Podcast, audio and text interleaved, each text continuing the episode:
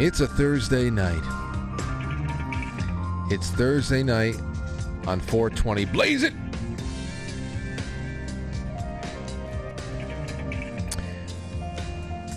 Sorry. So, what are we doing tonight as you scamper on back to the, I don't know, the couch, the Adirondack chair on the back porch or the front porch? Maybe you're you're uh, you're suntanning somewhere. You're on your lawn chair, your sun chair. Maybe you're on the beach. Maybe you are in a uh, a big rig. It might be three o'clock in the morning. Wherever the hell you are, I'm glad you're back where you're supposed to be, chilling with me for your daily your daily checkup. And tonight tonight we are going to. I, I'm just so excited about tonight. We have a little stuff to do in the grab bag that'll be uh, current, but I can't wait to dip into the past. That's only two years in the past to continue a conversation that we started with our guest of the evening. His name is Dr. Albert Taylor. He wrote a book years ago called The Soul Traveler, and we were able to talk to him. He's got a very, very interesting story, um, line of work, very, very skilled guy. And we're gonna, I'm gonna go into a little bit of his background. We have to nutshell some things. I don't want to do a, a complete redux of our talk in 2021 because I have so many things to follow up on. We are going into the astral plane. We're talking about out of body experiences. We're talking about, uh, I, I, hope we can bring up near death experiences and, um, and a whole, whole, whole lot more. His story and what he feels is a greater message for everybody else that's, uh, that may have questions about what the human, the human mind, the human body, the human soul is capable of and and that's what we're going to be talking about tonight. I can't wait to jump into it. So, Albert Taylor will be on with us in about a half hour or so. And welcome to all of you out there, wherever you are. If you're on YouTube, hello YouTube, hello Theta, hello Foxhole, right there on QuiteFrankly.tv. It's Throwback Thursday, by the way, so you guys hang out there now. And I, I know that it was a whole bunch of whole bunch of pre-show stuff leading up to it. The way that we're, we're working out our broadcast systems now, if you're watching on quite QuiteFrankly.tv, you're not waiting around until all of a sudden the screen pops live. You have a pre-show that is going live and it runs right into this show and then it runs right into the after show and there is no seam. It is a seamless transition. So uh, wherever you are comfortable for the 7 o'clock broadcast, of course, that is your prerogative. It is your your tastes. But uh, give it a try. Give it a try because we're always trying new things over there on QuiteFrankly.tv. All right. So tonight, you know what we're doing? That should take up most of the show. I think we should have at least 30 minutes at the end to take some calls, see how people were thinking uh, about things that were said. I'm sure concepts that will show up tomorrow night, Saturday night. So I think that the uh, the door is going to be wide open for really awesome outside of the box conversations for the next couple of episodes because it is the end of the week. So we always keep up with what's going on outside, but this is um, this is where the fun really is for me. Internal conversations. The Yankees just beat the Angels. So there you have it. All right let's get on into our grab bag for the evening. I just want to get started. Here's the first one up. It's from the Daily Mail. Headline, It was easy for her to kill. Victim of Russian dominatrix speaks out as her former friend is sentenced to 21 years for poisoning her with laced cheesecake to steal her identity. Victoria Nasyrova, 45 years old, was sentenced, sentenced to 21 years in prison in a Queens, New York courtroom on Wednesday for her twisted attempt to poison and kill her friend. Nasyrova committed the crime in August of 2016 when she was tri- when she tricked Olga Tzvik, Tizvik into eating cheesecake laced with uh, phenazepam. The former Russian dominatrix was also tied to a string of crimes dating to 2014.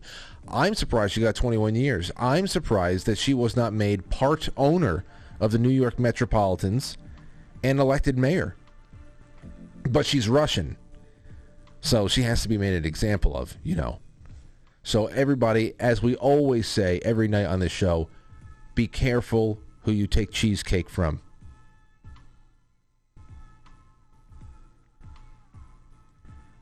All right. Here's one up from the, the Wall Street Journal. You might have heard about this today, maybe not. BuzzFeed News is shutting down, and Vice World could be next. Chief Revenue Officer and Chief Operating Officer will depart as company faces challenges. BuzzFeed is laying off 15% of its staff and making plans to end BuzzFeed News.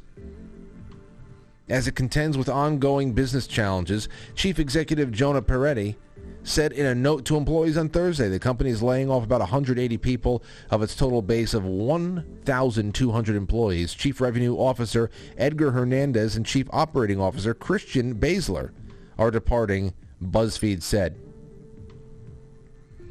I mean, whatever. Whatever.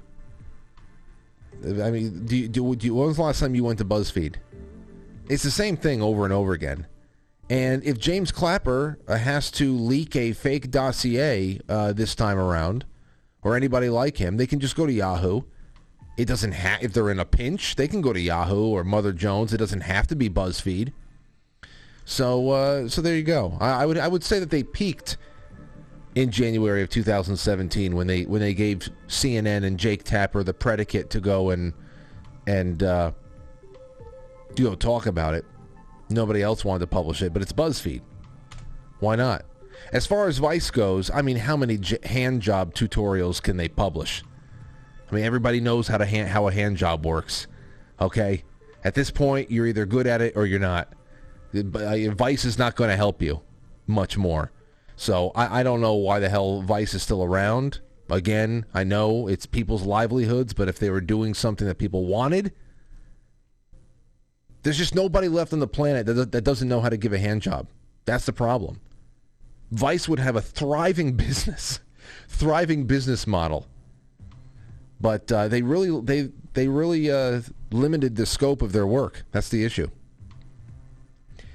Um, let's see what else we have. Over here, another one from the Wall Street Journal.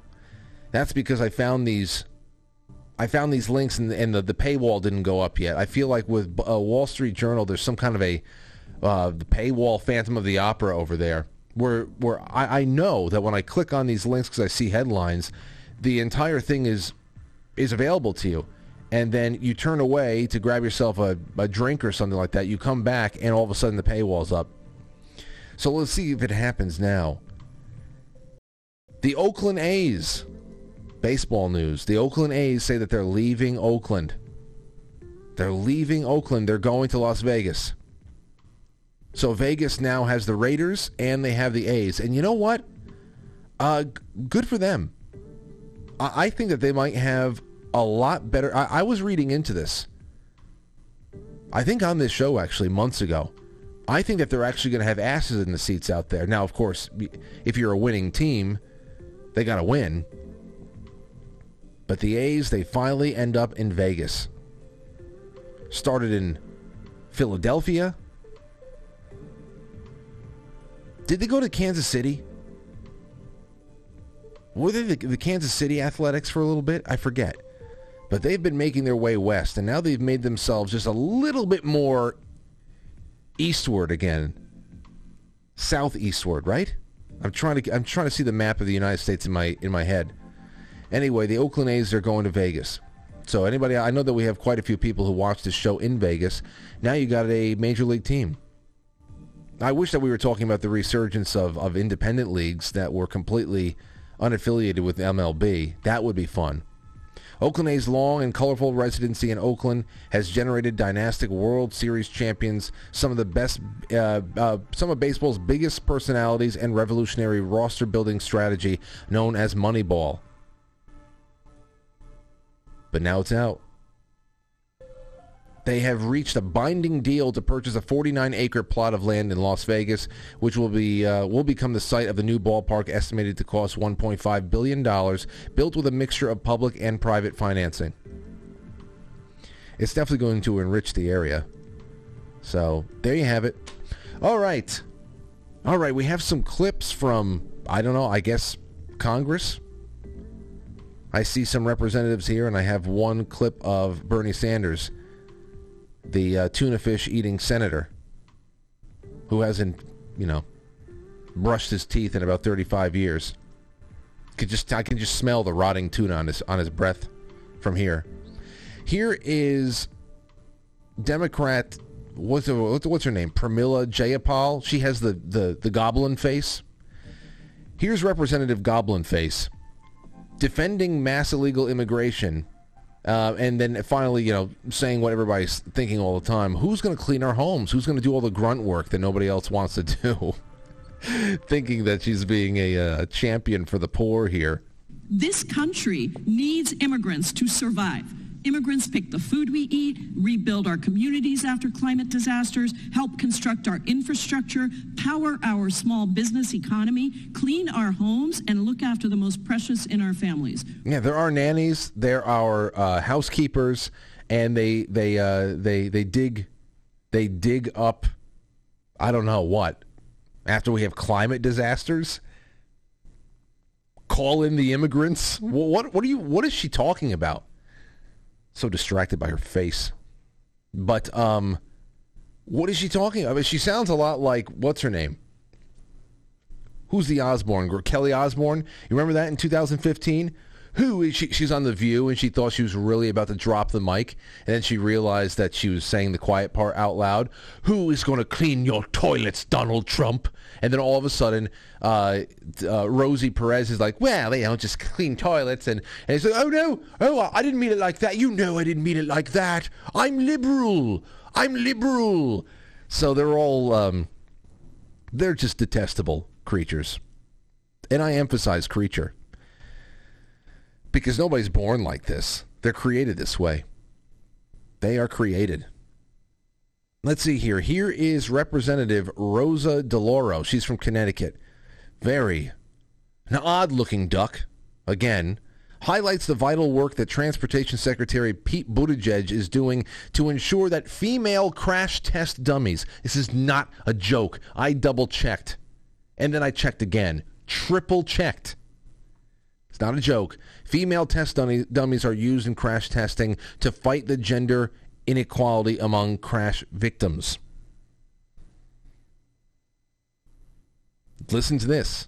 You also plan to make important investments to uh, address the roadway safety crisis, including the critical funding that would accelerate the development, and this is an area I've, I've written to you about, of the use of female uh, dummies in crash testing. That jingling that you hear uh, is all of the uh, the yard sale the yard sale jewelry that this that this Snow White looking witch over here. I, I I I wouldn't be surprised if afterwards she was handing out red apples to everybody in the uh, in in the chamber. So the jingling you hear is all of her yard sale jewelry that she she got. She tr- she probably traded for. she probably traded for it all. I'll give you some candles. Um, so just in case you need, just in case you need to see or understand again how little they actually have to do in Congress, what they have, that the fact that she has written in, she's taken time out of her job as a representative to the House to demand that we have female crash test dummies. We are talking about, oh my gosh. Let's just let's including the critical funding that would accelerate the development. And this is an area I've, I've written to you about of the use of female uh, dummies in crash testing. This will start to fight the gender inequity among vehicle safety and crash victims. See, you see, there's a gender inequity. We need to make sure that as many men are dying as women. There are two. Just we need we need to make sure that the gender inequity in crash victims. What are you talking about? Did she know that the, the dummies aren't actually driving the cars? Does she understand that? Does she? I, I know that it sounds jokey. I'm not joking. Do you think Rosa DeLauro understands that crash test dummies don't actually drive the cars? And how would she know if a crash test dummy isn't already female? Can you imagine writing into the transportation department that should not exist? It's not. It's it's, unconstitutional. Should not exist. Can you imagine writing in and saying um, there has never been a five foot three, 125 pound man ever. We need to do something about this. No, you see this this five foot three, 125 pound dummy. No, that it, it can never have been a man ever. You see this five foot 11, 170 pound dummy. That could have never ever been a woman. Why? It's it's just it's just plastic and stuffing. It's pillows. What are you talking about? So all you ladies out there who have uh, genetics, you have genetics that have been passed down for you that made you tall, Amazonian-like.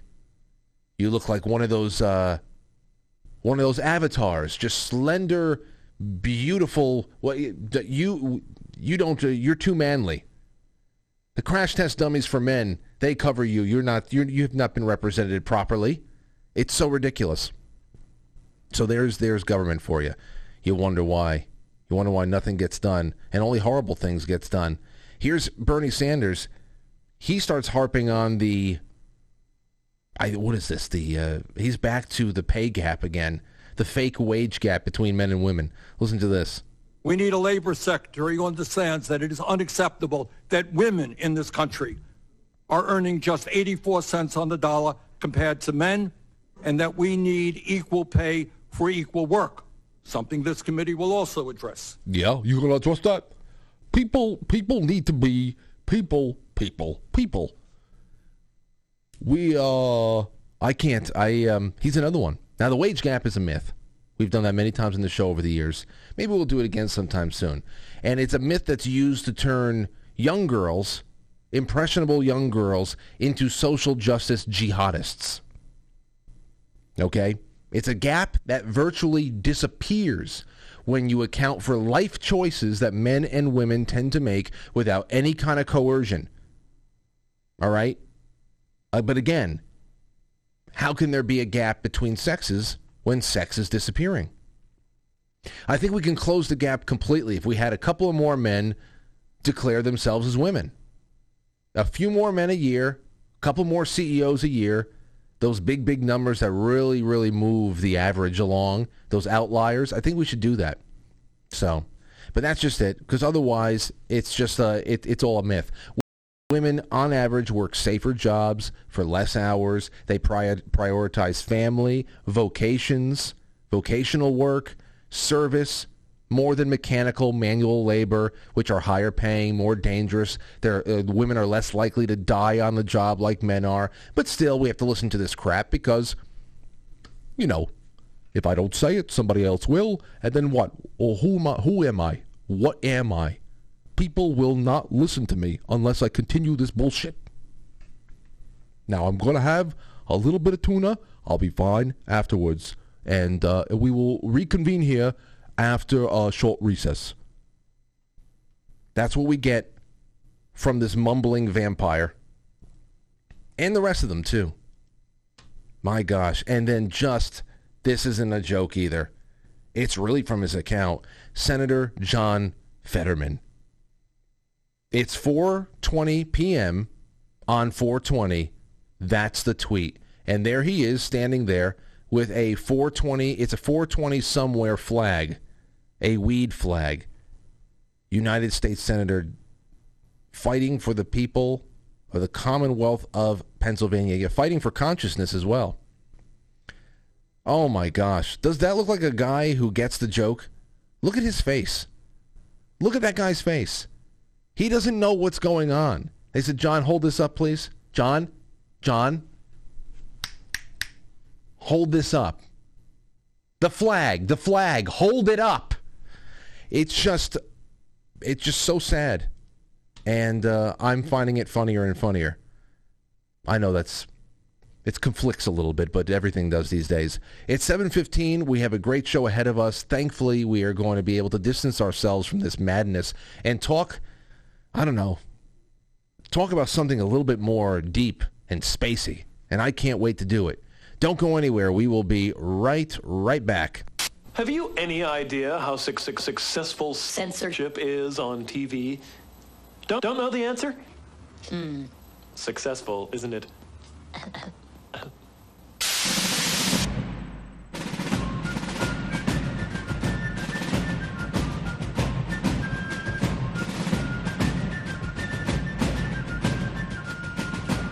You let one ant stand up to us, then they all might stand up.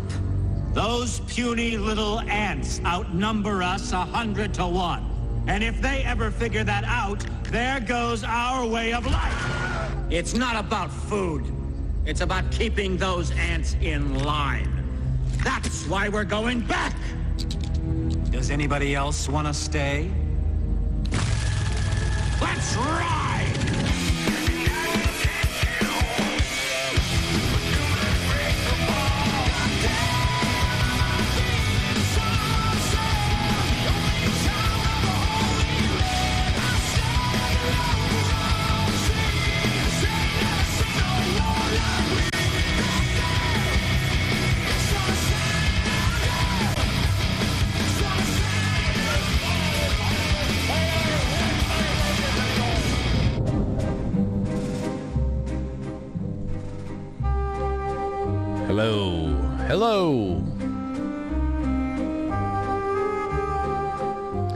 Thank you for being here, everybody.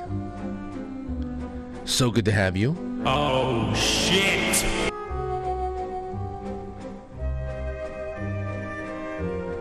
I don't know if you noticed, but uh, every they're calling it the 420 Twitter blue check Holocaust because all of the old verified accounts, the legacy accounts, they have lost their blue check mark. And if you want one, you got to be like a uh, a public, a verified public figure, like a a senator or something, or you got to get into Twitter blue. And they're calling it the whole. I don't know why. Maybe because it's Hitler's birthday today. I don't know why. You know how they need, they need something. They need something to talk about. But the crying. I would like to ask if from now on anybody that goes and weeps on Twitter about one thing or another, can we call it please? Can we call it tweeping? They have they've been tweeping all day. These people, tweeping, tweeping, tweeping. Listen to this. Here's Julie Melner, a freelance journalist for the New York Times. She said, "Hold on, where is it?" Elon thinks this is a funny joke, talking about an April 19th tweet from Twitter Verified. Said, tomorrow, 420, we are removing legacy verified check marks. To remain verified on Twitter, individuals can sign up for Twitter Blue here. Elon thinks this is a funny joke. As a former verified account who lost their blue check mark, I know how dangerous this really is. People are going to die. Celebrities are being made are being defamed left and right. Internet live streamers Hasan Piker has brought attention to several impersonators, including one who is telling people that he's a homosexual. Isn't that a good thing? Isn't that like like telling somebody that you have a superpower? I can't put together the words to explain how big of a deal this is. Shut the fu- Try not being a a a, a, a whiny harridan. How about that? Can you stop being a harridan just for a second? People will die if the blue checks are not figured out. Ugh. God.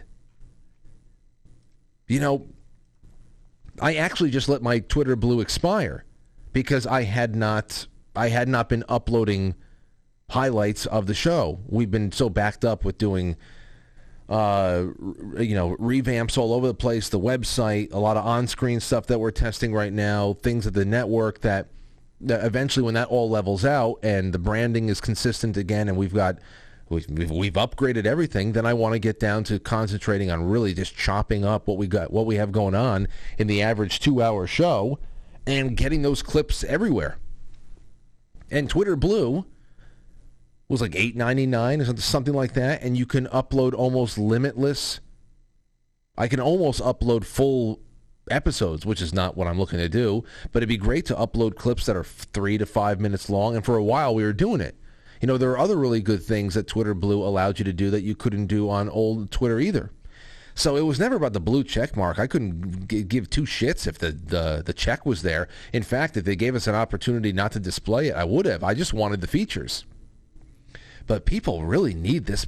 This is a this is an issue for some people. Like they they are they're really working through something on this one. Here is SCOTUS blog. It's an independent news and analysis uh, account on on Twitter that analyzes U.S. Supreme Court. They've been doing it since 2002. Well, not on Twitter since 2002. But um, anyway, they're saying they're leaving. Check this out. This is from 3:30 today. SCOTUS blog says bye Twitter, and then was that a smiley face? No, oh, it's a sad face because they're sad. The tipping point was having to pay for verification when we feel we add a lot of value. We also feel solidarity with NPR and share. You know, it's not verification, it's validation. That's what this is. This is not about verification, it's validation. We also feel solidarity with NPR and share concerns about Twitter's direction. You can find us on the blog and on TikTok. If we join another platform, if we join another platform, we'll send word here. This is an account that has 625,000 followers. What what more validation do you need? Apparently, you have people who follow you and you have a brand that people recognize, just continue to operate. No, we needed that blue mark. Without the blue mark, then what is this all about? So pathetic. So pathetic. I'm glad that that just doesn't affect me. That kind of craziness. Uh, as far as last night's show, though, I um, I gotta say it was wonderful, and I, I I really want to be able to chop up interviews like that and save it and get it into the archives and and make sure we always come back to it to listen to these things, especially um, especially many many years in the future when people like G. Edward Griffin are no longer around. Uh, it, it's just so awesome to have these these people on on uh, on tape with us. And what was your favorite part about last night's show? Because I know a couple people emailed me with that one line he dropped many bombs last night, but I believe the Moab was when he said that young people's role model role models today are being selected by our enemies. And the reason why it was deeper than just saying, you know, our enemies control Hollywood and all that stuff, I don't think he was just talking about celebrities and entertainment. He was talking about political influencers as well and um, and you know how there is there's got to be a uh, that that n- new media is a two sided a two sided um, blade, and I got to say, yeah, there's a lot of infighting and there is a lot of real ugliness that uh, is only increasing. It's only increasing. There's a lot of baby elephants that have tried to wiggle their way into the tent, and um, yeah, well, everything is point and click these days. So that was incredible. Really incredible last night. I'd love to hear more of what you guys noticed in it all. So now, listen, Dr. Albert Taylor, this is a guy who I have heard interviewed all over the place in the past. And he's got a book out that he's been uh, selling for a long time. And he's got a new YouTube account. I think he's starting a... Um, I think he has a new podcast. It's called The Paranormal Spin. Here it is over here on YouTube, The Paranormal Spin. I just subscribed to it today when he told me about it. It's got three episodes. They're very short, but he's working on a fourth. He co-hosts it with a robot that he created. And he's very, very talented in that respect on a technical level. So we're going to go and review a little bit of his his uh, his training and how work that he was doing with the government on aeronautics and everything else uh, became something altogether and he left and now he is on this journey that he's here. So I welcome him all back if you can. In your hearts, in your mind, let's call up Dr. Albert Taylor right now.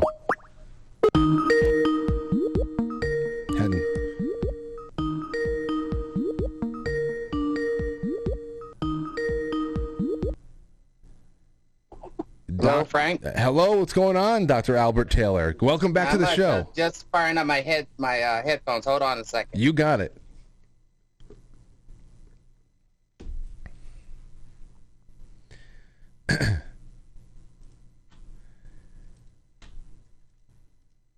One second, everybody. Say something. Do You hear me? Uh, no, it didn't switch over. Uh, hold on. We're switching right now, ladies and gentlemen.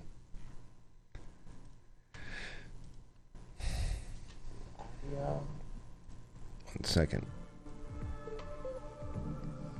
Give us a moment, ladies and gents. Just a second here. Uh,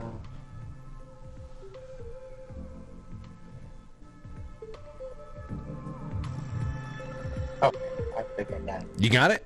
I, it, I, you're coming in loud and clear. Wonderful, and so are you. And, and, you know, before we get started, Dr. Taylor, I just want to say, uh, welcome back. Uh, a lot of people have asked about you over the last couple of years since your 2001 appearance, and uh, you know, I, I don't know what was going on, but I knew you were dealing with something, and I'm so happy that you're feeling good enough to come on and hang out with us now, and that you're working again. Yeah, um, you know, I, I was the victim of misdiagnosis. Oh, so the treatment I was getting wasn't making me better. So it went on for almost two and a half years until I have to say I'm so glad that I have. I'm a veteran too, so I I decided to go to the VA hospital, and they're the ones who solved the problem. And Wow. Got me on the right treatment, and I feel fantastic. That's wonderful to hear because you know we we have a lot of vets that call into the show or write into the show, and it's always a mixed bag when they talk about their experiences at the VA. So I'm I'm, I'm glad that you are that uh, they solved a, a very I'm, I'm sure concerning problem for you. Whenever whenever something dominates more than a, a year of your life, that must be uh, that must be really terrifying at times. Yeah, I you know I did since I didn't know what it was. I literally felt like I my life force was winding down, and that's a horrible uh, uh, feeling. You know, especially going on for two years, and they're telling you that you should be getting better, and you're not. But um, I, like I explained to you last time, the light at the end of the tunnel was that it was not fatal. It was horrible, but it there was a, it wasn't fatal. So that kept me from worrying too much. Well, there's a lot more. There's something about this right there that is definitely going to pop up along the way in our talks tonight, and um, uh, w- but we'll get there in time. Uh, what I want to do is I want to reintroduce you to some of the of the audience that has were not around in 2021 when we first spoke. Now you were an, you're an you are an engineer scientist. You left your job on the International Space Station after a myriad of paranormal and spiritual experiences and you went to go and author and promote your book soul traveler.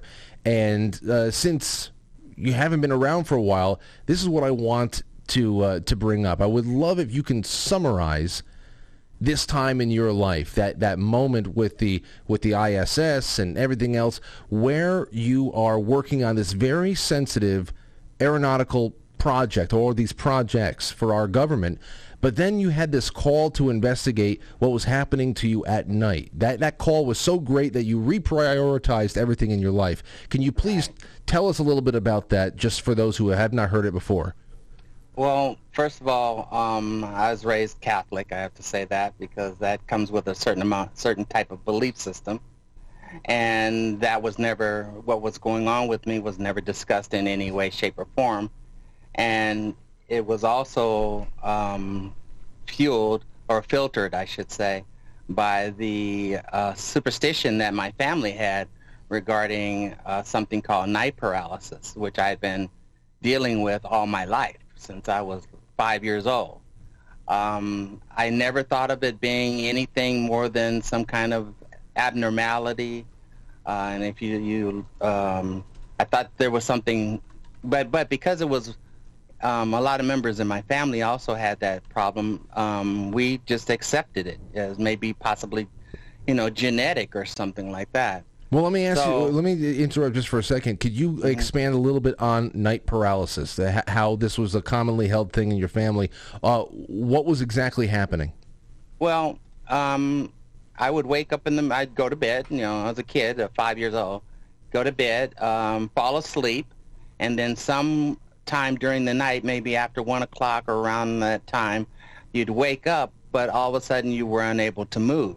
Um, you could see and I could hear, but I couldn't move my body.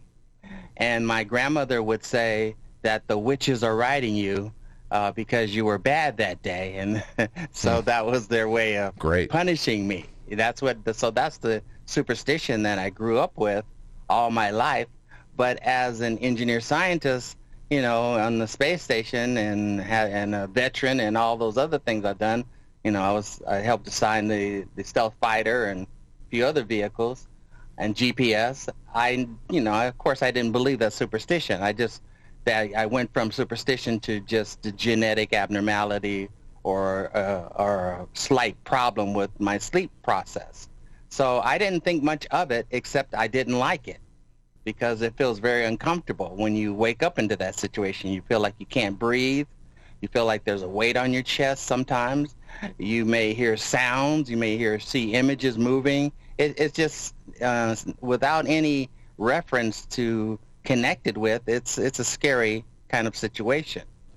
All of a sudden, I was 35 years old, and the sleep paralysis went from happening periodically, maybe once or twice a week, maybe I'd say less than that, maybe uh, once every two weeks.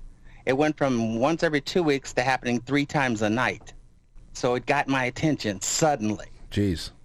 And yeah, and I had to deal with it in some kind of way.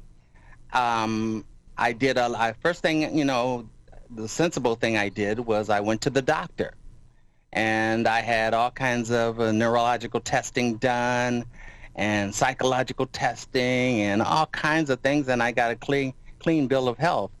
So I realized, no, I don't know what this is, but I'm a researcher now. I'm just going to do research on my this experience or this phenomenon and see what it is or if I can understand what it is. And I was thinking maybe I could find some kind of medical cure for it. I wasn't thinking of anything beyond the physical at all. And so I began to document this, which I had no idea, uh, Frank, that that would become my book. And that was my book is me documenting documenting what was happening to me during that process after I'd seen the doctor and he gave me a clean bill of health to actually finding out, oh my God, I do have a soul and this is related to it and, and part of it. Now, let me ask you this. It's because it's one thing to say I'm I'm having I, I think a lot of people in the audience will recognize that as sleep paralysis. Um, you, you use the term night paralysis and, and you're describing what I knew to be sleep paralysis. Right. How do you get from that point of, you know, once every two weeks, you're feeling that you're getting stuck in this state to three times a night? How do you get from that state of paralysis to suddenly being outside of yourself, the, the out of body experience? How did that evolve? Well, you know, um, there's another um, piece to the puzzle was that all my life, since I was five years old, I've had some. I had something happen to me that I called, told my mom um, when I was five. Mom, I wake up in my dreams, and you know, and what I meant by that is I I would become fully aware that I was in my body was asleep or I was in a dream state, and I could manipulate the dream. And I've been doing that since I was five, but I didn't think that big a deal of it. And then, and later on in life, when when all this this started happening, you know, I was reading. I think it was the Omni magazine, and they were talking about lucid dreaming. And I thought, oh my God, that's what I do. I I can do that's what I do, lucid dreaming. I still hadn't connected it to anything beyond that. I didn't connect it to the night paralysis even. I didn't know they were related. So during that period of time when I started experiment, experimenting on myself, writing down everything that happened to me during the day, that evening, what I ate, uh, when the paralysis came on, what was associated with it, because there was a lot more things going on than made sense in the magazine and in any other area that I'd done research on. Um, one of the things that happened to me when I was a little kid is I would periodically hear my voice, my, my name being called. like Albert, that kind of thing. Creepy. And sometimes I would see an image moving around the room. So you can imagine at five years old, I was terrified of this experience. Um, at 35, I decided to, I started looking and reading books and looking into other types of phenomena that was similar. And the closest thing I found was people who were having near-death experiences. They, some of them woke up paralyzed and some of them heard their name being called, that kind of thing. So I found this uh, doctor who had had a near-death experience, and she was teaching a class and talking about it. So I decided to go to her class. And while I was sitting there, she said she started describing her near-death experience, which I think she fell through a glass coffee table or something and, and almost bled out and found herself, you know, out of her physical body, seeing neighbors and relatives who passed and things like that. Um, and then she looked at the class. She addressed the class. She said, has anybody ever felt paralyzed at night? And I've never, outside of my family, no one ever said that to me or asked that question. I didn't even know other people outside of my family had sleep paralysis or night paralysis, depending on when you go to lie down. Um, I didn't. I, that shocked me, and I raised my hand immediately and said, "Yeah, it happens happening to me like three times a night." And she point. She was the first one that pointed at me, and she said, "You may be having out of body experiences." I didn't, and I have. I, I have to tell you, I laughed because I didn't believe in that stuff. I thought, oh yeah, right. And and and I said, I don't. I, I told her frankly, you know, I'm a researcher, I'm a scientist. I don't believe in that stuff. And she said, you can't tell me what you don't know. And I thought, well, that made sense to me. And yeah. I decided, well, because it's happening to me every night, I'm going to go home and just dissect this thing as much as I and analyze it as much as I possibly can and see if there's any any truth to it regarding what she was saying. And I had no idea that I set up a period of 10 days for heavy duty research, um, blocking out the rest of the world and just focusing in on this, on the phenomenon that was happening to me. And slowly every day, I had no idea that it was going to reveal something that was beyond what I ever ever dreamed of and I have to. And then it, one of one of the things that I discovered is that I could induce the paralysis, not every time, but maybe about seven times out of ten. I could induce it by repeating certain things that I did that day and have an experience. Now, this is the thing is all of a sudden I realized this is what it feels like when I have a lucid dream, except I don't remember having the paralysis first. I hadn't connected it, but the experience itself was the same. And I thought, have I been having out-of-body experiences all this time or uh, mixed with dream material and didn't know it? And that's where I began to explore that and the results of which changed my life forever. See, that's where I, th- this is where I have a lot of things that I start wondering, okay, what's the difference between the out-of-body experience um, and how, how do you know that you're just not? This is not a very vivid, lucid dream, and uh, and then you are you actually being out of your body and having control over that. So the the between lucid dreaming and being out of your body, and then of course the whole is is out of body experience part is that is that remote viewing, or are those two different things? That's that's uh, the, those. Well, that, so. that's a twofold question. Let me just say this real quick. Remote viewing is an altered state of consciousness, and so is out-of-body experience. So they are related, yes. How do you, and as a researcher, I need proof. So I didn't automatically jump to the conclusion that I was having an out-of-body experience. I needed to find out if I'm having some kind of out-of-body experience or something, it's got to be connected to the real world in some kind of way. Um, so on one of the nights of my experiment, I decided to, I talked to, I had one friend uh, at space station that I could talk to who was uh, a, a metaphysician. She was a metaphysical person, type person. And I, I mentioned to her about what was going on, and she said, hey, if, if you're having this, you know, see if you can see me. Come to see me. And that was also with the doctor who I attended her class. She also suggested that if you're having these experiences, she said, think about me. So one night of that 10-day experiment, I thought about my friend Kim, and um, and, well, let me t- start back up a little bit. I went through the. I, by this time, I had fig- figured out how to cause it to happen. Maybe you know about seventy percent of the time, seven out of ten. So I went through the pre- procedure of having the paralysis come on.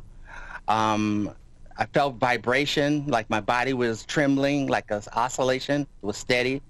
I mean, in California, we say that's an earthquake, but that's not what was happening to me. Um, I heard a loud roaring sound. I mean, deafening, loud roaring sound accompanying with it. Um, I felt the paralysis come on, and then I thought I was leaning my head against my headboard of my bed, and my headboard began to move downward.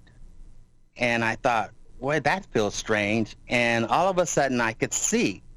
And I did, you know, I, I didn't open my eyes physically. At least I didn't command my eye, eyes to open. And another thing I noticed is that not only could I see the room, is I could see it very clearly, and I wear glasses, so it shouldn't have been that clear. And I also noticed that looking around, that everything had its own inner glow to it, which was different from the my normal vision. I also noticed that there was this big white surface in front of me that almost like a wall blocking my my view. And I, I looked around and I could see the blades of the ceiling fan right next to me. So I was in a different perspective from being just in my bed. I was closer to the ceiling. Mm. Another thing I noticed is that normally I have I have the television at the end of my bed, and to watch television I normally have to sit up, uh, like with a you know in a sitting position, so I can see the bottom of the screen. So, but lying down, I could only see half of the screen of my television. From this pers- perspective that I was at, not only could I see the, the entire screen, television screen, but I could see where my television actually touched the floor, which was, a, in order to do that, I'd have to be literally standing in my bed. And then I thought about my friend, Kim, and I said, I, re- I want to see my friend Kim. And this startled me, I have to tell you this is all of a sudden I felt hands on me. Um, I couldn't see them, but I could, and, and they weren't forceful, but it was gentle, and I felt like these hands on me and pushing me toward the window, and I actually went through the window, it, and it felt really odd because it, you ever, you know, taking a bubble bath with it, guys don't do that anymore. We take showers, I guess. Yeah, I guess. I, you know, you create a bunch of bubbles and then you push your finger through the bubble and the bubble kind of adheres to your finger. It doesn't break right away. Yeah. That's how the glass felt. It felt like it was kind of adhering to my skin or whatever. I was going to ask, had. what does it feel like to pass through a solid wall? It you doesn't you don't feel anything except for a slight um let's see like like um like a feather moving across your skin. Okay. There's no restriction, but the sensitivity, the sensation is there, but there's no restriction. Um, but the glass wise, um, I pushed through the glass, and like, like I said, I still had these hands kind of guiding me, and all of a sudden I was flying, and it wasn't flying in a way that I wasn't familiar with. It was exactly the same way that I'd flown in my lucid dream, that I, you know, waking up in my dreams kind of thing. Um, after, after a time period, after a time period, um, I found myself being drawn down to this. Um, oh, this is really interesting. I thought this was really interesting in my experience. I've been, I was drawn down to a, a street, uh, and by the time, and I was, I ended up standing in the middle of a street. Didn't know where I was. I had even forgotten why, what I was trying to do. I'd forgotten all about trying to visit my friend Kim. It's as if I was detached from my brain, which could remember all that stuff, and this consciousness or wherever I was didn't care about any of that. It seemed very trivial. And I, it took me, I had to struggle to try to remember what I was trying to do. And then it, I, it dawned on me, I was trying to visit my friend Kim, focused in on her again, and I was drawn from, with the hands, the assistants, from the street up to a second floor, a second story uh, apartment building. Entered through the apartment, the wall, and found myself in like a dining room. And one thing I noticed And I'm still thinking this is a great dream, you know, and that's about it. And, and but it, it was fun. It was cool. Um, I noticed that in the dining room there was this huge chandelier, and it was so big, it really looked like it didn't belong there. It was too big for the room. Um, I moved down the hallway, and you don't walk like you would walk in the physical body. You have options. Is the best way I can put it. And I kind of slid down the wall, the hallway. I didn't have to walk. I could kind of slide, or not quite floating because I could feel the floor, but more like sliding, like Gumby did in the old cartoon days. I- Wow. I, guess. Um, I found myself at this one bedroom and entered the bedroom and I looked. There were two beds in the bedroom. I thought, okay, if I'm really here, this is a good thing to remember. And then I noticed that there was the there was one window, but it was in very odd shape or place in the bedroom, meaning over in one corner of the wall. Usually there's a window in the middle of the wall and there's two beds on either side. This was on the far corner. And I also noticed, I looked out the window slightly and I noticed there was a telephone pole blocking half of the window and there was an alleyway outside where the telephone pole was and trash cans, that kind of thing. And I thought, okay, if I'm really here, this is a good thing to remember. And and um, I decided, okay, I've had enough of this. I wanted it to end.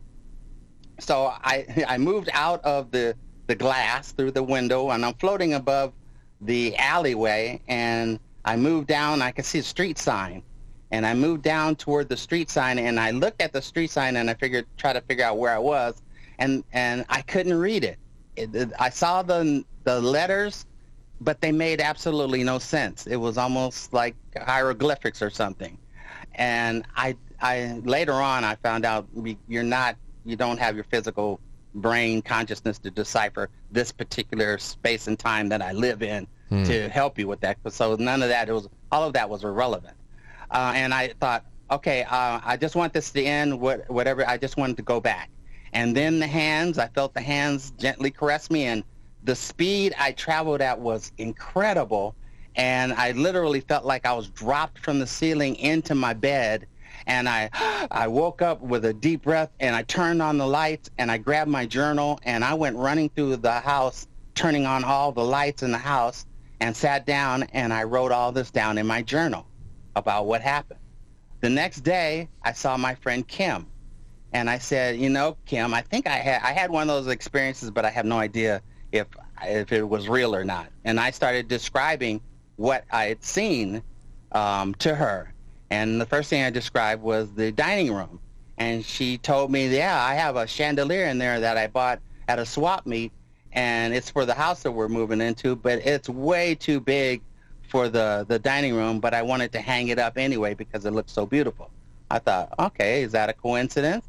And then I described the hallway and the bedroom at the end of the hallway and told her about the two beds and the odd window. And, and before I could finish what I was saying, she said, I don't know why they put that window in the corner of the room like that because half of it is blocked by a telephone pole. And I thought, oh my God Oh boy. what and and the the alleyway matched what she what uh, I described to her, and I thought, okay, so I wrote all this down in my diary, which is my book, and I said, interesting, maybe, and that's about it. Now, a, a couple days later, because this went on, this deep, heavy experiment went on for about 10 days, I thought the next time I got out of my, or got into the paralysis and found myself floating, that kind of thing, I'm going to think about the doctor who taught that class. Now, you got to remember, I don't know where she lives. I had no idea where she lived. I knew her name and that kind of thing, but um, I had no idea even what city she lived in. I made the same request similar to what I did before. The same kind of gentle hands assisted me to move beyond the window and up into the, the sky. But this time, I decided on my way to where, and I wasn't in control of the direction because I guess I'd already made my request, but I could control the speed and the altitude in which I got there. So I decided to fly as high as I could, and I flew incredibly high, very rapidly and I wanted to fly really, really fast. And I flew incredibly fast, faster than I'd ever remember flying before. And then eventually I was brought down uh, toward this neighborhood that I'd never been to toward a rooftop, and I I almost thought I was going to crash into the roof. And penetrating the roof was really interesting, Frank. As I penetrated the roof, I could see um, um, what do you call it? Uh, insulations, fiberglass insulation, and wiring in the attic uh, uh, right below the roof, the the tile. And then I, uh, I found myself in a bedroom that I'd never been to, and I noticed that there were two beds in the bedroom. Uh, um, one of the beds was pushed way on the other side of the room, which was interesting. They were very, they weren't t- next to each other like Lucy and and Desi slept. Mm-hmm. they were separated by a lot, and the the person in the bed in front of me was the doctor. And I thought, well, okay, this is great. I might be here. This is great if I'm really here. Let me look around and see if I can remember as much as I can. So the first thing I noticed was that on her one of her legs was outside of the covers, and there was something big and white wrapped around her one of her legs. And I thought, okay, it looked like a cast to me, like she had broken her leg or something. And I thought, okay, if that if I'm really here, that's that's a good thing to remember. And then I looked at the other bed and I noticed there was somebody in the other bed, except they were you know, quite a ways away from uh, her in her bed. And I thought, okay, if if I'm really here, that's another good thing to remember that the beds are separated by a, a large distance. And I normally don't share this because I just don't. I usually share it with metaphysical people and things like that. But there was this brilliant being that just appeared next to her bed that startled me and shocked me and and it didn't feel threatening.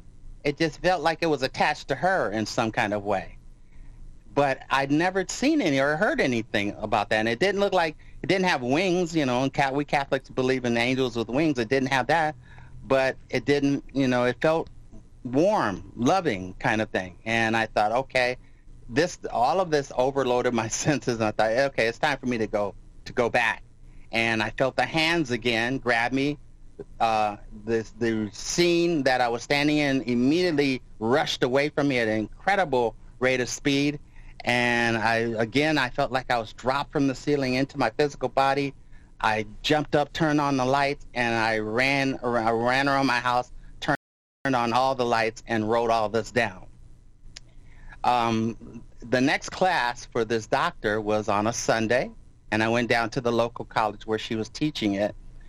And we were sitting there, and I, I was dying to ask her or to share with her what happened to me. And finally, during the break, I got a chance to talk to her, and I said, you know, um, I had another one of those experiences, par- paralysis and flying experiences that I told you about. And I said, I asked to see you, and I had a dream that I was standing at the foot of your bed. You were in the bed, and I could see you and your leg was outside the covers and I guess I looked at her leg and then she didn't have a cast on it, so it wasn't broke. I said, I thought it was broken. You had a cast on your leg. And she said, no. She said, but I do sleep with a heating pad on my leg because I have arthritis in my knee Gee. and it does help me. And I thought, oh my God. And then I said, well, I know you're married. And I said, but you're, you're the other bed that's in your bedroom or in that bedroom I was in was way on the other side of the room and it looked kind of odd way over there. And she said, my husband has sleep apnea and snores and makes all kinds of noises at night. So he pushes his bed to the other end of the bedroom so that it doesn't disturb me. And I I left that and I wrote down. I went back home and I wrote all this down in my diary, and I thought, oh my God, is this this a maybe? You know, is this possibly and and then I started thinking what are we because I didn't think I was unique because it was also happening to people in my family what are we that we can do these kind of things you know the Catholics always talk about having a soul you know and, and going to like going to confession and your soul gets dirty throughout the day and you go to confession and the priest washes it off for you and you get relieved of your your sins and you go back out and and and play with the world again. That's why Catholics always talk about like it was an object uh, in your pocket or something. But the experiences I was having, And from listening to the near-death description, I was thinking, oh my God, what if we are souls? We are the souls. Everything, every aspect of us, you know, the consciousness, the sense of humor, all that is an attribute of our souls. And that's when I started pursuing this a lot more and trying to duplicate it. And I have to tell you this one one time that really, really changed everything for me. Um, I was I had I had the this incredible experience of flying around and and and I, this being of some sort was I didn't know it was with me. I thought I was flying by myself, and then I looked down and I could see this image of this individual, which which didn't frighten me, but it there I wasn't alone, which I surprised me, and I had this uh, when I returned back to my physical body. I was laying there trying to reconnect, and all of it, and I'm going to try to describe this the best way I can, is I felt like the state that I was in before I connected to my physical body was my natural state. I, and and instead of the opposite feeling, you know, when you're in your physical body with your five senses, that's usually your natural state. So instead of instead of being in dreamland, you you started looking at the world, the the everyday Earth life as the real dreamland, and what you were in was actual reality. Exact, exact. I couldn't have put it better myself. That exa- that's exactly what happened. And with that, though, came this understanding that my physical body was something that could expire, but the consciousness that I was at that particular moment in time would go on forever. I have to, okay. It was timeless. I have to ask you a few things here because I, I, really want to make sure that we we get a lot of new stuff under our belt for the the last uh, you know 35 minutes or so that we have. Now, here's a question, a big one, and it's a question that not only I had, I, I received a couple of emails about this after your first appearance. It it's it's open source at this point that various appendages of our government have invested untold resources into psychic warfare, psychic spying, metaphysical studies, remote viewing, all of that. Were you ever approached about this once your superiors found out uh, why you left their ranks? I mean, you left you left very prestigious technical jobs with our government, military, contracting, all that stuff, space, and now you're going off to investigate why you're able to leave your body at night. And um, I, did you did anybody ever reach out to you because? Well, I can tell you this: I didn't tell anybody. I had a secret clearance. But There's what? No way. But then you you published a book though. That I mean, yeah, I was gone by that time. I left that. But while I was there at space station and and uh, I was on the stealth fighter and the B-1 bomber and and uh, I was on uh, um, SDI Strategic Defense Initiative, which was uh, the Star Wars program. While I was working on those with a clearance, secret clearance that I'd had since I was 18 years old, believe it or not, I wasn't going to risk that in any way, shape, or form. Kim, my friend Kim, that was at the space station, was the only person that I mentioned to while I was working there that I was having these experiences. After I left the the the the, that aerospace Department of Defense, then and wrote the book, then it didn't matter because I wasn't, you know, worried about losing a clearance or losing my job. But I didn't mention anything to anyone in that area because um, I don't believe I would be employed there. I think hmm. they would let me go.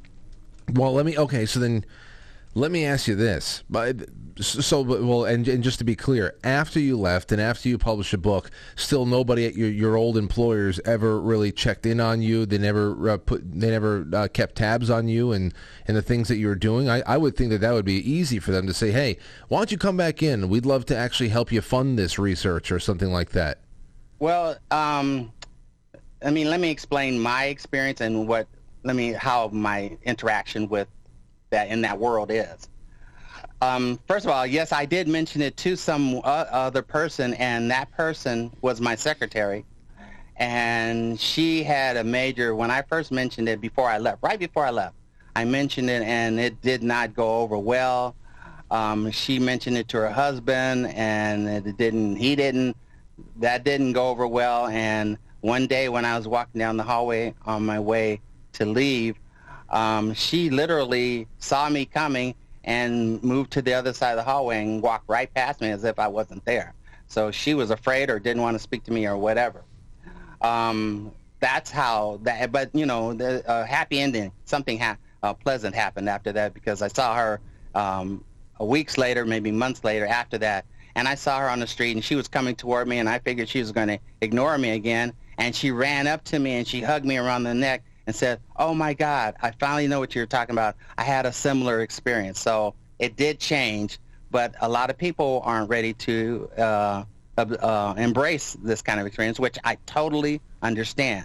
Now, regarding um, the secret clearance and that world of secrecy, what I did, everything has a need to know. You can't just move from one department to another, or even sometimes one component in a in a vehicle or a spacecraft to another. Everything is a need to know. There's different hierarchies of clearances. I had a secret secret gold uh, clearance. There's secret silver, and secret silver, secret gold, and then there's uh, top secret uh, silver and top secret gold, and then it goes up from there.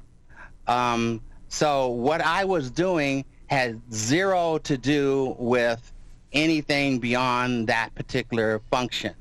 Um, I was in uh, worked in optics, and one of my jobs is uh, make, making sure that um, maybe um, on orbit maintenance from certain personnel could be accomplished. Um, like I would come up with the steps for the astronauts to use to repair the space station, to swap out a module, or like or, or repair GPS, or in when I was working on classified stuff, to repair the different satellites.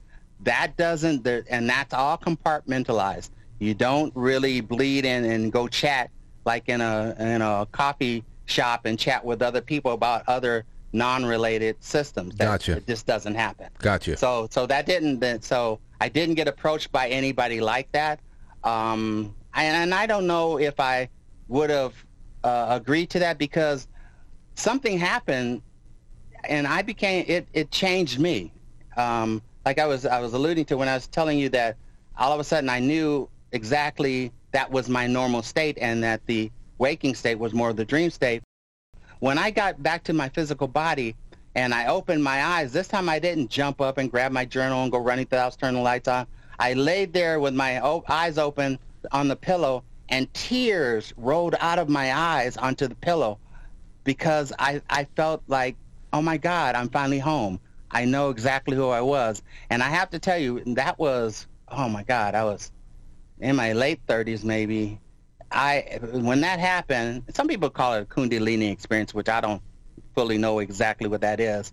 But um, I have to tell you that at that particular point, the fear of death permanently left me because it's not about a belief system that I have. I know what I experienced and it doesn't matter if anybody believes me. I have the peace within myself that I know a part of me is going to continue on.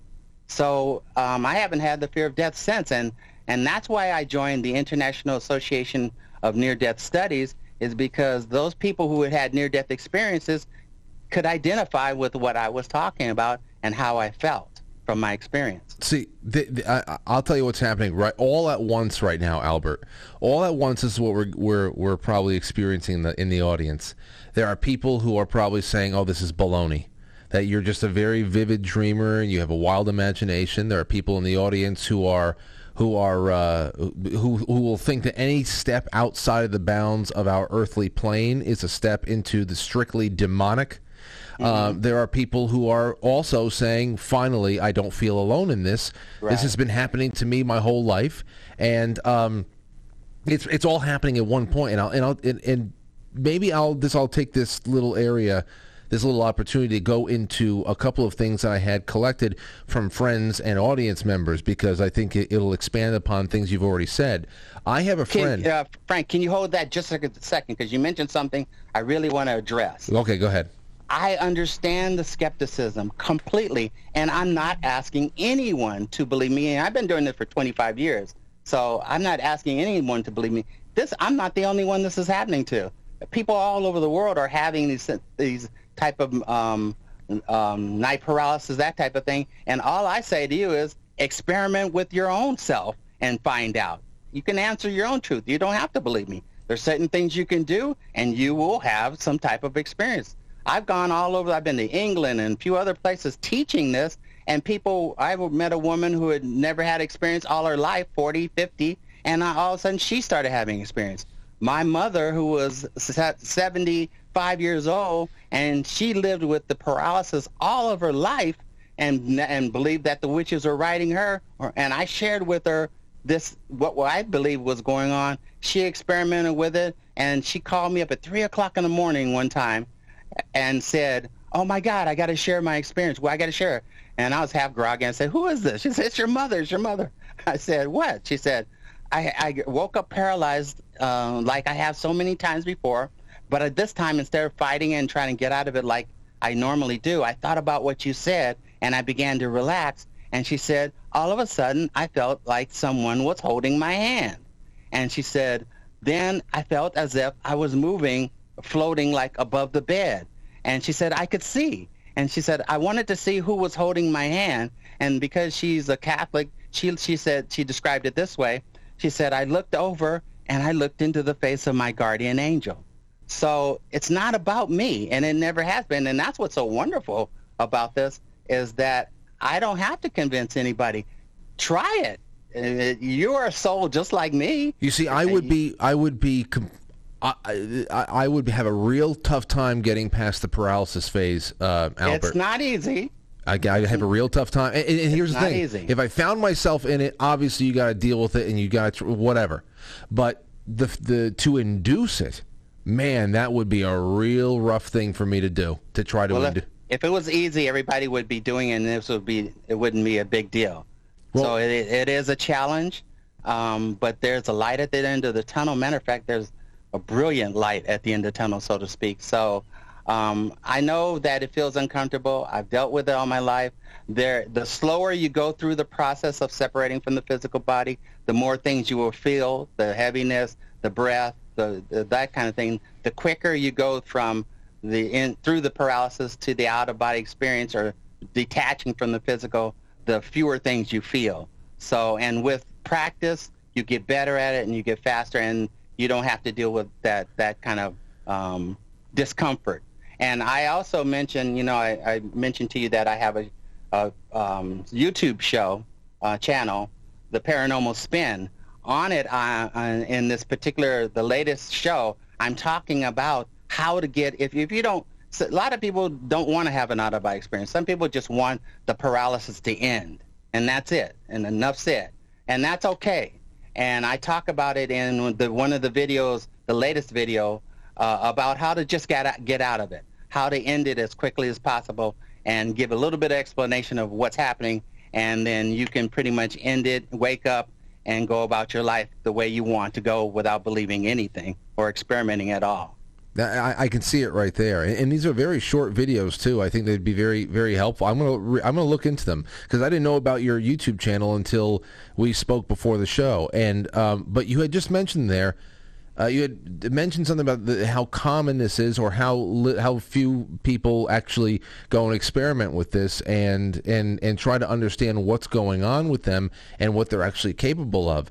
And everybody has their hang-ups. Like me, I, would be a little bit just more uh, timid about doing it because I, I I just wouldn't want to bring that discomfort on voluntarily. But uh, the reason why I bring this up is because I have another thing. I have a uh, I have a friend who would have out of body experiences without trying. I have a couple mm-hmm. without trying, and my my girlfriend. Uh, my lady friend, I should say, I'm I'm married. I don't have a girlfriend, but my lady friend, that doesn't sound any better. She tries using something. She tried using something not too long ago along the lines of binaural beats to help her sleep better. And right. uh, and and these soundscapes that she was using at night uh, I actually had suggested some to her. She got in touch with me the next morning after using it for the first time, and she said that it was making her nightly out-of-body experiences far more intense to the point where it was not enjoyable after a, uh, after a very short period of time. It was anxiety-inducing, and she was waking up completely exhausted. Like, it, it, so I wanted to ask you: Is there a limit to how much you can do this without overtaxing the mind? Is it the mind? I mean, I mean, because you're saying you're you're leaving your body behind, and your soul is going for a uh, uh, is going for an adventure uh, in into the night sky there. But um, what about people who are who are doing this at night? Is that just the difference between a lucid dream and an out of body experience. A, lucid dream would be more so an inside of your body thing, and you you would be taxing the mind. Mm-hmm. Okay. Yeah, a lucid dream will could tire you out. Uh, any kind of dream, even a nightmare, could tire you out physically. But detaching from the physical, and and dreaming is an altered state too. So it's not like we're talking about something completely separate. Where instead of a light switch, we're talking about turning up a rheostat the lower it is, the the lower the experience. You may just only have a dream. You turn it up to another notch, now the dream becomes lucid. You turn it up to another notch and you become aware that not only are you in a dream state, but there's other beings of some sort. They're they're either dream beings or there's something else. Turn it up even higher and all the dream material see uh, you no longer can perceive it. And then now you're fully aware that there you're in some kind of uh, second body and these beings are interacting with you. And you turn up even further and then you find out all the places you can go and the things you can do. And you turn up even further and you have one of these awareness experiences that changes your consciousness of who and what you are. So that's kind of how it works is it's a slowly and gradual thing not everybody turns it all the way up to full to high to bright some some are just down in the lower levels. Some turn it up and visit the center area, mid range, and return. It really all depends on your intention. Hmm. And that's why I suggest to people is if you want to explore this, where I I don't see why you if it's going to happen to you anyway, you may as well find out what it is. That's the way I look at it. But if you want to discover yourself, not about me, not about you, you want to discover your own soul, then why wouldn't you e- explore this kind of thing? And if you want to do that, then you know slowly experiment with it. The better, the more you experiment with it, the better you get, and the more comfortable you feel with it. And it, you won't get tired out and tuckered out. Matter of fact, what it's going to do is it's going to energize you, and it's going to completely change your perspective on life. It, it has changed. You know, I, I can't say I was a spiritual person or religious or any of that. I, yeah, I was an altar boy when I was in Catholic school, but I didn't. I wasn't. I was just, you know, I didn't necessarily believe so much in what they were teaching me. Um, so I can't say that that you know that's where I started off being religious or whatever. What's going to happen? And matter of fact, what I believe today has nothing to do or very little to do with anything that I've read in any books anywhere except for a few metaphysical books like maybe or like Robert Monroe's Journeys of the Body. That's what I, I discovered. But the thing is, is you're going to discover that you don't have to believe what other people believe. You will discover through experience, which is not a belief, it's a knowing that you are something beyond the physical. You are something eternal. You are something very, very special.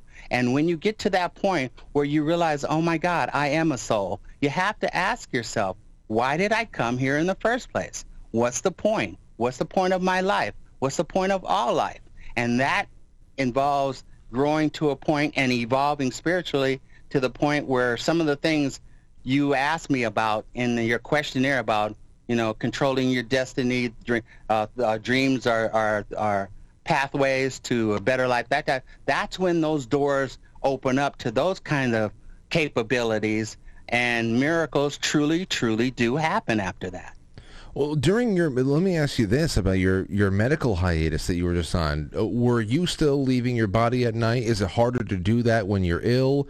Because I have to imagine a lot of people would prefer being out of their body as much as possible when they're sick, recovering from an illness or an injury, or even dying.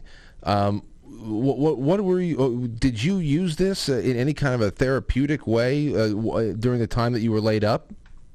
Um, the I'd say the waking state was horrible, um, and I did not have as many normal, normal, any, I can say normal, any um, out-of-body experiences uh, as frequent as, as I normally do. Um, my body was so worn out from being awake and, and dealing with this um, anemic kind of situation that uh, wanting, just going to sleep was a relief, and that's about all I wanted to do. And I had to do that, otherwise I don't think I could have gotten up in the morning and been able to function because it was really wearing me out. And I dealt with it for like at least two and a half years, which took its toll on me uh, until I started getting better. And that's one of the reasons um, I, I started to channel because I started feeling better, started feeling more like myself. My soul started feeling feeling more energized. And that's why I called you because I started feeling better and I'm starting to have my experiences again. But when I was sick, it's unless you're close to near death, which is another issue, you really having an out of body experience is, is very difficult. I can, or, or lucid dream is very difficult. Yeah, especially if you're not in a state where you can actually relax yourself, because what you've yeah. described so far, relaxing and and and letting go, it's very hard when you're holding a lot of tension and a lot of fear, um, especially in a time of sickness. I mean, is there yeah. is there any way?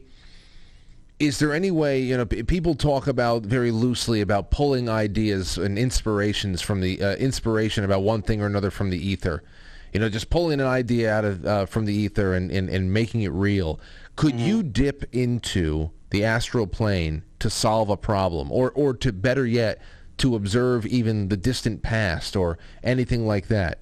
Or is it really uh, it's not about time travel or or having uh, endless amount of uh, information or history at your fingertips? Can you can you obtain information you did not once have? Yes In- you can but there are a lot of factors and variables involved in that um, meaning that we kind of on the big big picture we as souls have a, um, a path that's kind of we've agreed uh, to uh, to go along, to to walk, um, and that path. You, it, it, when you're talking about spiritual evolution, there's certain things that need to happen to promote that, or uh, as a catalyst for you growing as a spiritual being. So you don't have the power necessarily to upset the cart and shake all that up because you've already made a plan and an agreement to go along a certain path. So there's certain things you're not going to be able to retain. You may be able to access some kind of information, and then when you get back to the physical, it never transfers from that um, conscious soul state to the physical being brain state. Just never gets there. How many times do you wake up in the middle of the night after having some kind of dream and you couldn't remember what oh, you were oh, dreaming? It's like trying to hug smoke. Yeah, I, I, I, I, man, how do, is there any way? That's a great way of putting it. Is there any way to uh, any kind of practice to just at least better remember the dream that you had the night before? Write Not, it down. Well, it is important. Be, there's a window when you wake up. There's a tiny, tiny window where you remember almost everything that's happened and that is a fleeting window and it will disappear and dissipate within minutes. So what I suggest to everyone is have a journal or tablet right by your bed or even a recorder of some sort and put those memories, those that experience of that memory, that memory into the recorded as soon as possible because what's going to happen is and a lot of people say oh i remember it like was yesterday. Well that's not what i'm talking about. I'm not talking about your memory of it. I'm talking about your emotional memory of it. Emotions uh, dwindle and, and evaporate. So you could i could recount a story uh, that happened to me, but there won't be any kind of passion and and that kind of thing that I have when I if I would have told you right after I had the experience. It, you know, it's almost historical rather than emotionally historical. Mm. So it's really important to write those, those all those things down immediately after they happen, and then what's what could happen, and that's what I did with my book.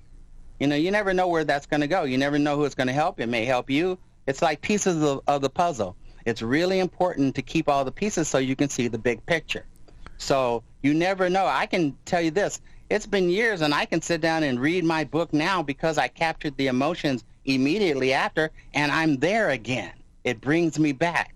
But if I hadn't done that, if I just tried to write it chronologically years later, it would have just been a story that I wouldn't have really been able to connect with and identify with or you remember the emotional impact it had on me. Right, right. Especially when you're writing it down, you're actually writing it with the energy that you've already that at the moment. And the passion yeah. and excitement and all of that. That that you are only have you're only in possession of in that moment and you got to Right. okay, I hey, you know, I, I guess I Right. got to just uh, write faster. I wake up, I I I grab Get a recorder. I have a recorder I use sometimes where I just grab it real quick and I, I'll talk into it real quick and tell the story or, or, or, or whatever. And that way it's a, a little bit of it is captured and maybe I can transfer it to some kind of written format later, but uh, at least it's coming out of it's as you know it's like witnessing a car accident.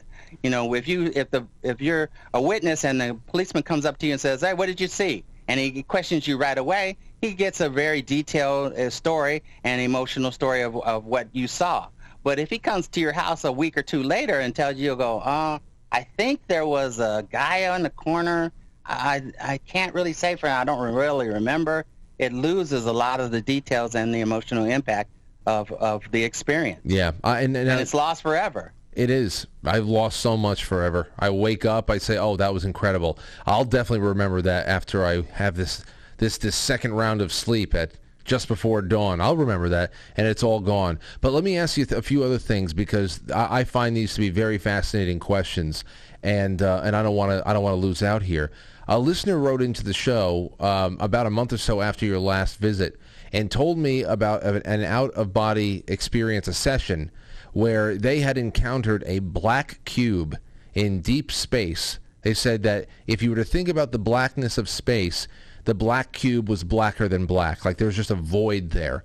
And uh, he said he said that as he approached the cube, he heard a, a booming titanic voice reprimanding him for being out there, and he was suddenly shot back seemingly across the galaxy into his body. Have you ever encountered anything like that out there? I have not um, exactly a cube, um, a void of darkness. Yes, um, something saying that what, you're not supposed to be here, or what are you doing here? Are you afraid? That happens. That has happened to me. It has happened to numerous other travelers. But because I think I don't know if out of body experiences are planned and um, and and fully like if the other side, the beings on the other side, whoever they are, if they really know that it's going to happen, I think it it's a it's a quirk almost, and you just happen to be there at the because you're because we still have free will, so we're making decisions on on the fly, and I think that's throwing a little mix into the thing, and sometimes encounters on the other side are really surprised to see you, and they it, it's like it's unplanned at, at all, and they never never expected it because you don't fit the norm. The average person is afraid. I, my family, almost 99% of them are afraid of what I talk about. You know, they don't embrace this. So for a person to explore this and I mean and fear is okay you're going to be a little bit afraid it ta- takes practice you'll you know to, to become more secure and, and confident in what you're trying to do but there I don't necessarily believe that the other side is prepared for beings who are now starting to embrace their soul identity and their soul consciousness I- I think I think it's pleasant and it's a wonderful thing but it may be a surprise to them I often wonder. I often wonder. I was talking about this with a friend of mine who actually bought your book after your first appearance, and we were talking about it on vacation one time. Uh, he came out. We he met up with my family, and we were all just uh, chilling for a bit. And that was one of the things that he was thinking. Um, you, you, what what's the good or the bad? um, uh, what are the ramifications, good or bad, if humanity learns to astral project in much larger numbers? I mean, I, I, I already wonder about what you know when when you are traveling around on your in your journeys at night or, or whenever that you are leaving your body. Uh, is it like a scene from Ghost where there's just other people living currently on the earth that are just going about the? Did you ever meet up? uh, even just by accident with another living traveler from the earth and you say, hey, where are you from? Oh, I'm from Wyoming or I'm from Italy or something like that. And you have you ever met up with somebody on the astral plane and then, hey, look me up when you get back down there? Do you ever do that? I've had encounters with other travelers, let's say, but we never planned to meet up physically. Um, I, I know a, uh, a son and mother who had a, a near-death experience where they were hit by a car at the same time, and while out of their bodies, they were looking at each other and acknowledged each other. Um, but I, I, and I'm not saying it's impossible, but you don't really think about physical things as much. Let me let me t- let me explain it this way.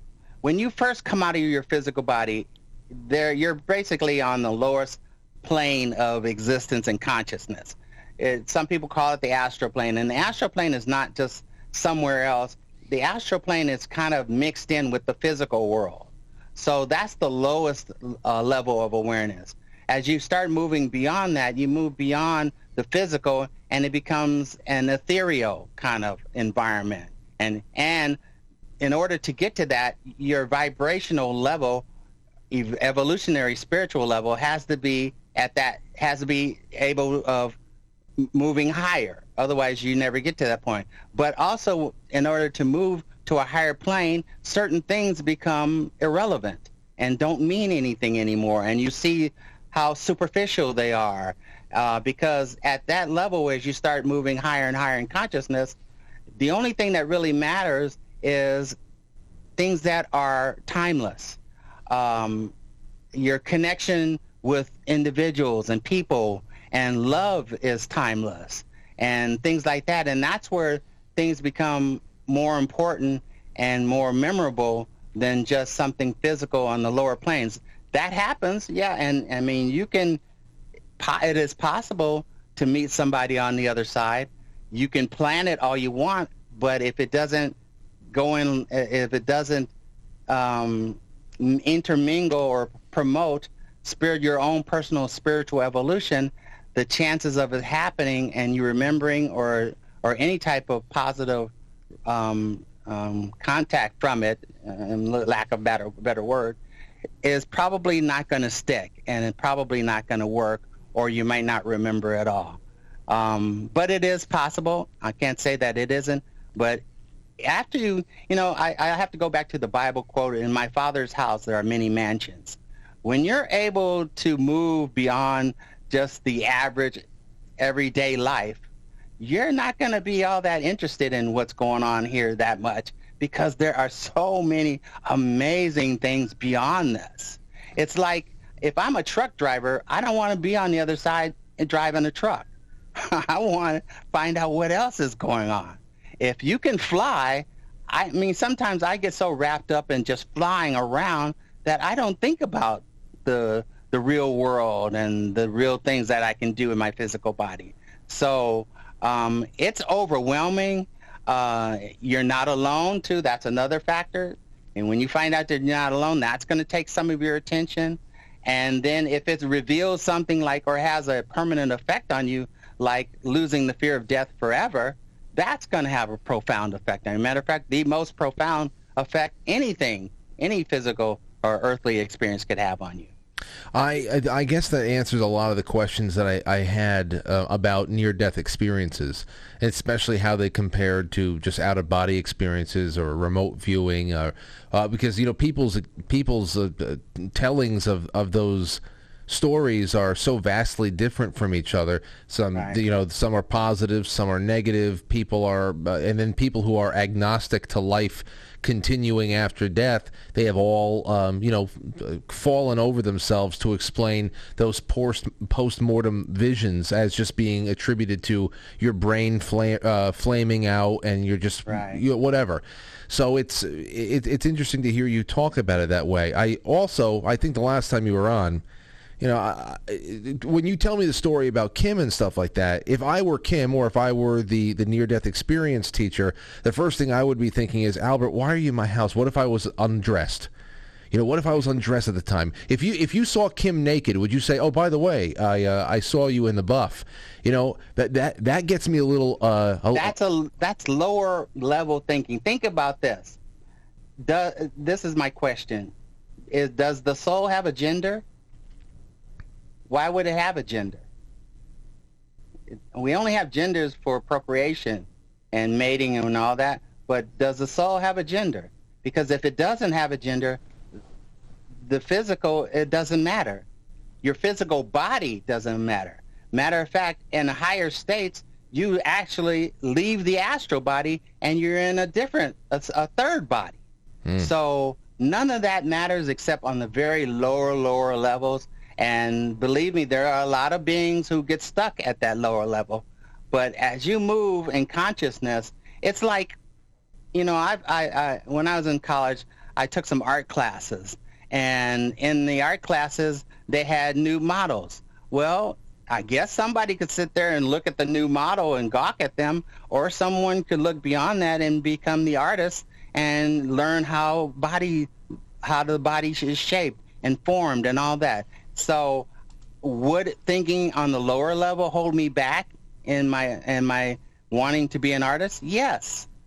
W- thinking beyond that, would it expand my comp- con- consciousness and allow me to create things that are beyond um, my dream, my wildest dreams? Yes.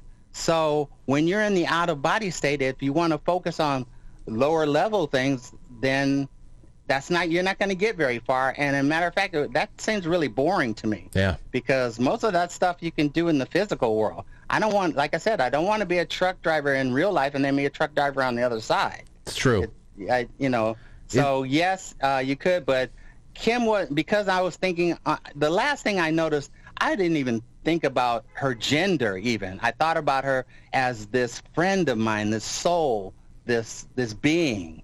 It wasn't a gender thing. So um, I don't think you know, and I understand how we we worry about that. My my aunt, who did rest her soul, I when my book first came out, I started telling her about the out of body experiences that I'm having and all that, and she said, "If you come to my house, she said I'm going to shoot you, shoot at you." I laughed because she wasn't thinking of this is a soul or a spirit coming into the room. She was thinking of it as this physical ghost like intruder. that's shoot you know you can shoot at. Yeah there's a true so, an intruder in the house. Yeah so that's where she was but that's not what's happening at all. As you turn up the rheostat a lot of things that we really think are important in the physical are not important because they're not timeless let me okay. So then I have one last question for you for this uh, for this session, and I I'd love to have you back for a third round at some point. Maybe maybe later on in the summer. Maybe me and Stewie. Oh yeah, hey, hey, and anytime you're anytime you're in in New York for some godforsaken reason, you're always welcome to come and hang out in studio as well. I would love to do that. But uh, here here's uh, here's my last question. Uh, we have talked a lot since your first appearance about the metaverse, virtual reality, and how we have uh, we're, we're taking a look at this this this new rising phase of AI, artificial intelligence, virtual spaces where they want people uploaded into. We're talking about microchips. We're talking about transhumanism a lot these days, and um, you know, they're all openly talking. They, I say, people like the World Economic Forum, these technocrat types, they openly talk about remaking mankind, and they are serious about it. Now, um, microchipping, the Internet of Things, singularity, this communion of man as nature intended with this reality augmenting machines. Um, as someone who has spent so, uh, you know, a good portion of his life at this point now exploring metaphysical human potential, how does this concept of singularity with machines play with you? Well, um, that you know, I, I'm I'm very much into VR. Um, I have four headsets my uh, at, here surrounding me right now. I play I play all kinds of things in VR. But the thing is, is that it's all in the physical world. Um, we can. I don't know. I you know I'm really excited about where we're going to go with with artificial intelligence and virtual reality and, and mixed reality. I'm really excited about that. But it's it's got a cap on it, and it's in the physical world. And there's just I don't believe that you know like in Star Trek how they you know especially Picard how they transferred his consciousness. If I don't know if anybody's even watches the show besides me, but they transferred his consciousness to a, an android-like being. I think even the old uh, TOS uh, Star Trek talked about that. Well, that I don't think is possible. I think there because of the plan that's really going on that's bigger than us, bigger than our physical bodies, bigger than the con- the soul, bigger than the world, bigger than the star system, bigger than the galaxy, something that's timeless and and um, amazingly vast. I don't think that we uh, as as beings are going to be able to bridge the artificial intelligence world with the non-physical soul consciousness world. I think they're very separate. They may one may influence the other, but I don't think we're going to be able to connect them somewhere down so you're, range. You're saying that the soul is far too powerful to be trapped by anything man can create.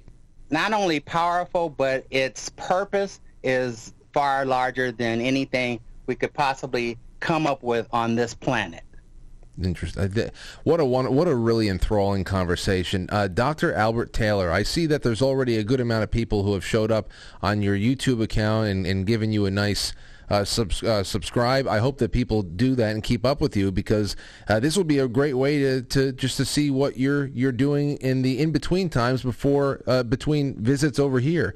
Is there anything that you want to leave people with, uh, especially plugs or the projects you're working on outside of your podcast or anything else before we take off for the night? Well, what I did is I, I left some space. I my, the show is called the Paranormal Spin, and what I do is I spin the wheel at the end of every show and pick the let it pick the topic for the next show. I've left purposely left some spaces open because I want my subscribers out there and if you're interested and you have a topic that you want me to explore, I want you to leave that in the comments because I will add that to the, the wheel and then when we spin the wheel, we'll address that topic that you're very, very interested in. So I would appreciate that and thank you for uh, mentioning my um, my my uh, show because this is something new for me. You know, I was ill and now I'm feeling great and I'm really excited about this. And I hope that this is another vehicle that I can uh, help reach people and maybe help them along the, the their journey, uh, their spiritual journeys in the future. Well, I know that I'm going to have plenty of follow-up questions uh, being written down, scribbled down in the days after uh, we conclude tonight. So uh, there'll be plenty of things to talk about next time you're here. Dr. Albert Taylor, thank you for sharing yourself with us again, and I hope that you get plenty My of pleasure. correspondence. And, and I'm and again so happy that you're feeling better and uh, and enjoying life. So thank you for everything. Thank you, Frank. It's been a pleasure to be here. You have a good one. All right, bye bye. All right, ladies and gentlemen, a really quick intermission. We come back and we just sift through what you guys and gals are thinking. I feel great. I don't know about you, but it's a Thursday night and this is just this just feels good. All right, don't go anywhere. It's intermission time, folks. Time out. Press the like button. Thank you. Ladies and gentlemen.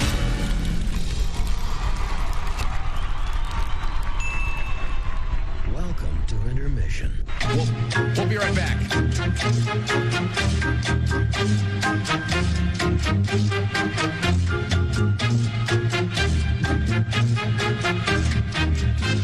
Yeah, intermission.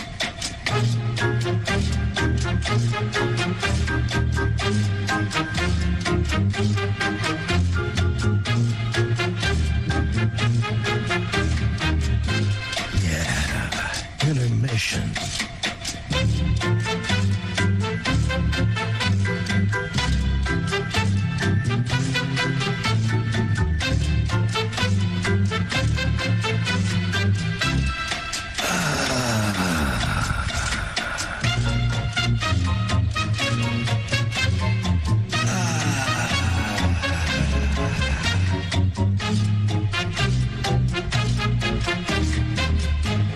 Now entering, quite frankly. Quite frankly. Quite frankly. Quite frankly. Quite frankly. Quite frankly. Quite frankly. Quite frankly. Quite frankly. Quite frankly. Quite frankly. Quite frankly. Quite frankly. Quite frankly. Quite frankly? Quite frankly. Quite frankly. Quite frankly. Quite frankly. Uh, quite frankly. Quite frankly. Quite frankly. We all support quite frankly. Not quite. Let's go, Brandon. Quite frankly, in Roma, Italia. Quite frankly, you going on Frank's show tonight? I really like you. You're very smart. So everybody watch. Quite frankly, with Frank.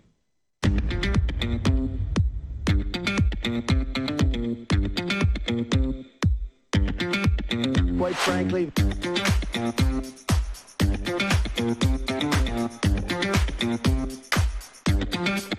How dare you?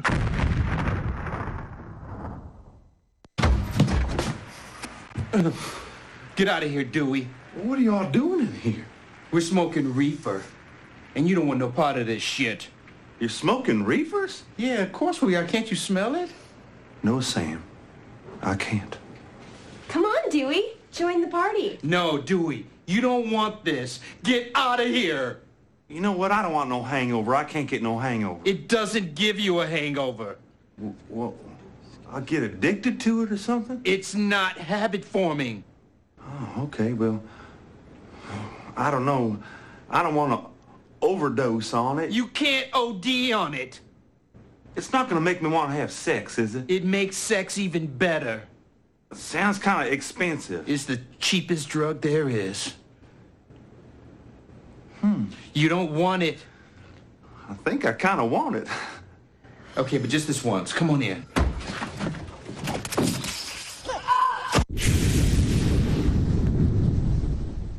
A Boise, Idaho woman is considered a medical miracle. Laura Esterman was struck by lightning nearly a month ago, and she was considered officially dead. Thankfully, CPR from her mom revived her heart, but she laid in a coma for two weeks, and then she defied all odds and woke up.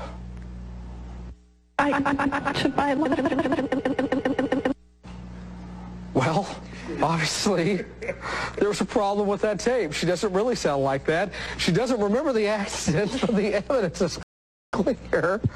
I am so sorry.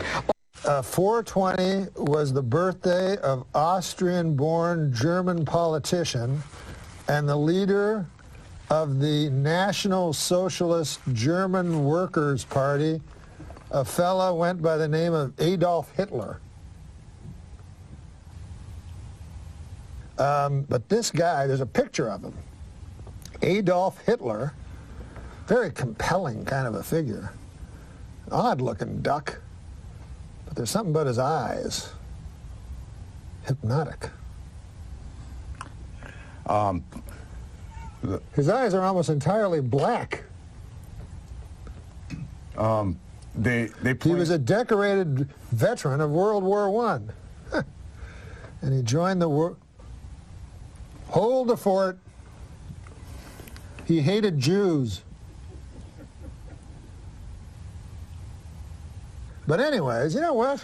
I'm sick of these kind of characters. I think we should kill Hitler. Me and you go suicide, kill him. Yeah, it was like died 50 years ago. Probably. Did he? I didn't even know he was sick. He wasn't. Well, no, that's.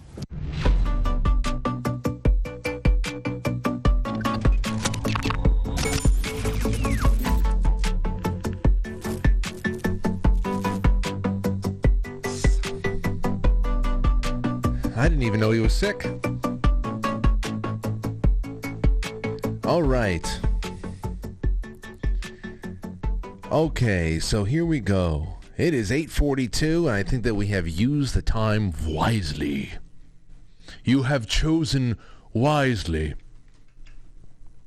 Let's get on into our let's get on into our where we go. Perfect. All right, into our super chats. Quite frankly, superchat.com. Shotzi says, "Hey Frank, just stopping by to say you're the best." Thank you, Aaron. Thank you so much. I really appreciate it. Stove says, "Great Thursday, Frank. Great independent media, bringing us wonderful guests. Always a pleasure. Thank you, sir." Oh, I'm so happy we're talking about this instead of blue check mark reactions on Twitter. It's okay. It's okay. Let let let people do what you have to do. Everybody that was around here tonight Just throw your arm around them and say, this was good, right? I'm happy you were here. Thank you. This is the future. This is the future. KT Sky D, thank you for the tip. Very happy to have you there. Blue Ridge Commentary says, I agree with the yard sale jewelry. Let's start using Democrat voters instead of these uh, racist male bigot dummies. Yes. I don't want any of those crash test dummies in there. How dare they? All white males hogging up all of the car accidents. Terrible. Terrible. Kusiga says, always amazing shows, Frank. Just wanted to get into that book raffle. Wonderful. Well, I'm glad that you have. I'm glad that you have. I'm going to be announcing that winner tomorrow night. Uh, if you're listening to this, you can you can drop a super chat in at any time off air, and I'll read it the next day. Quite frankly, superchat.com. And if you didn't put one in in the last two weeks, drop one in, and you are automatically in the running here for my copy of Brave New World, which I cannot wait to get into the mail. All right, any uh, Rumble rants? Nope, everybody's just hanging tight over there on the Rumble and chilling. Okay, on pilled.net, let's get to some of these gold pills. Thank you, Sean Joe. Rookcastle says, autogynephilia is defined as male's propensity to be sexually aroused by the thought of himself as a female. I know. We were talking about that uh, early last week. Jesse, 81138, thank you so much. Thank you again, Sean. Keith says, your take on the news gives me comfort after TV TV cockatoos all day. Do it, Frank. I'm glad. I'm glad. That's I'm, see, how, what, you want to just run through the news? We've got to we've got to mock the news. It's the only way to read it. At least most of it. There's always big news that pops up that you just go, well, that makes sense.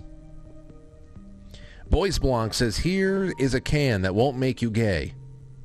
Happy 420. Thank you so much, Boys Blanc.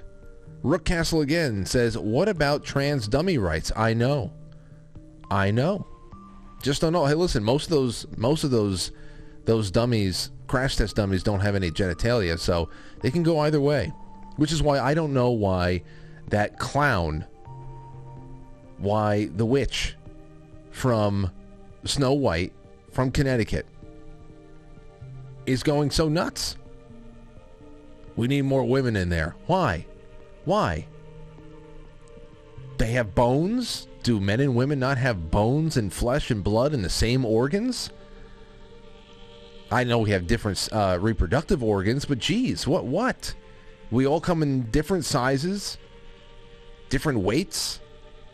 There are there are women that are heavier than men, men that are heavier than women, women that are taller than men, men that are far taller than the tallest woman. I, I don't I don't get it. But that's what that's what Rose DeLauro, whatever her name is, she wrote. She wrote in furiously with all of her yard sale jewelry jingling along the way. Van uh, Van Halen says, "Holy shit, that was really him! I thought they shopped a uh, shopped in a zippy, the pinhead. What? Really? Who? I don't know. This was from so long ago. I forget what we were talking about. Jesse, thank you. Thank you again. Dragonfly says, wanted to try, uh, I want to try tonight. Go download a good binaural beat uh, app. I uh, I like Sleepstream, an app on, at, on Atmosphere, Android. Well, there is also the, there's the, the Toby Wright stuff. You remember Toby Wright? He was one of our, I think he was a guest of ours on January 5th. You should go listen to that episode again if you haven't because it was Toby Wright's binaural well binaural beats that um, that sent my my friend's lucid dreaming into overdrive. I said, well, you might ha- you might have to use a different beat. It's all types of stuff over there, and I I have a friend George. My friend George. I should have brought this up. Maybe I'll bring it up next time. He told me once we all were, we, me and the guys, we all went out for steak one night, and he said, Frank, I'm telling you, I have to smoke. I have to smoke uh, at least a joint to the face every night before I go to bed or, or some cannabis oil or something. Because if I don't, I am going to have an outer body experience. out of body experience. And he's not talking about lucid dreaming. He's talking about feeling the vibration, that rush of sound, and rocketed with no control. I guess it's something you have to try to learn how to control. Rocketed out of his body, going to insane altitudes, and I don't know, going all over the place, and then collapsing back down at some other point. He said, if I, if I don't smoke, so I wanted to know what pharmaceuticals, things like cannabis, alcohol can do to hinder a person's ability to um, to travel like that. I don't know. Interesting stuff, though.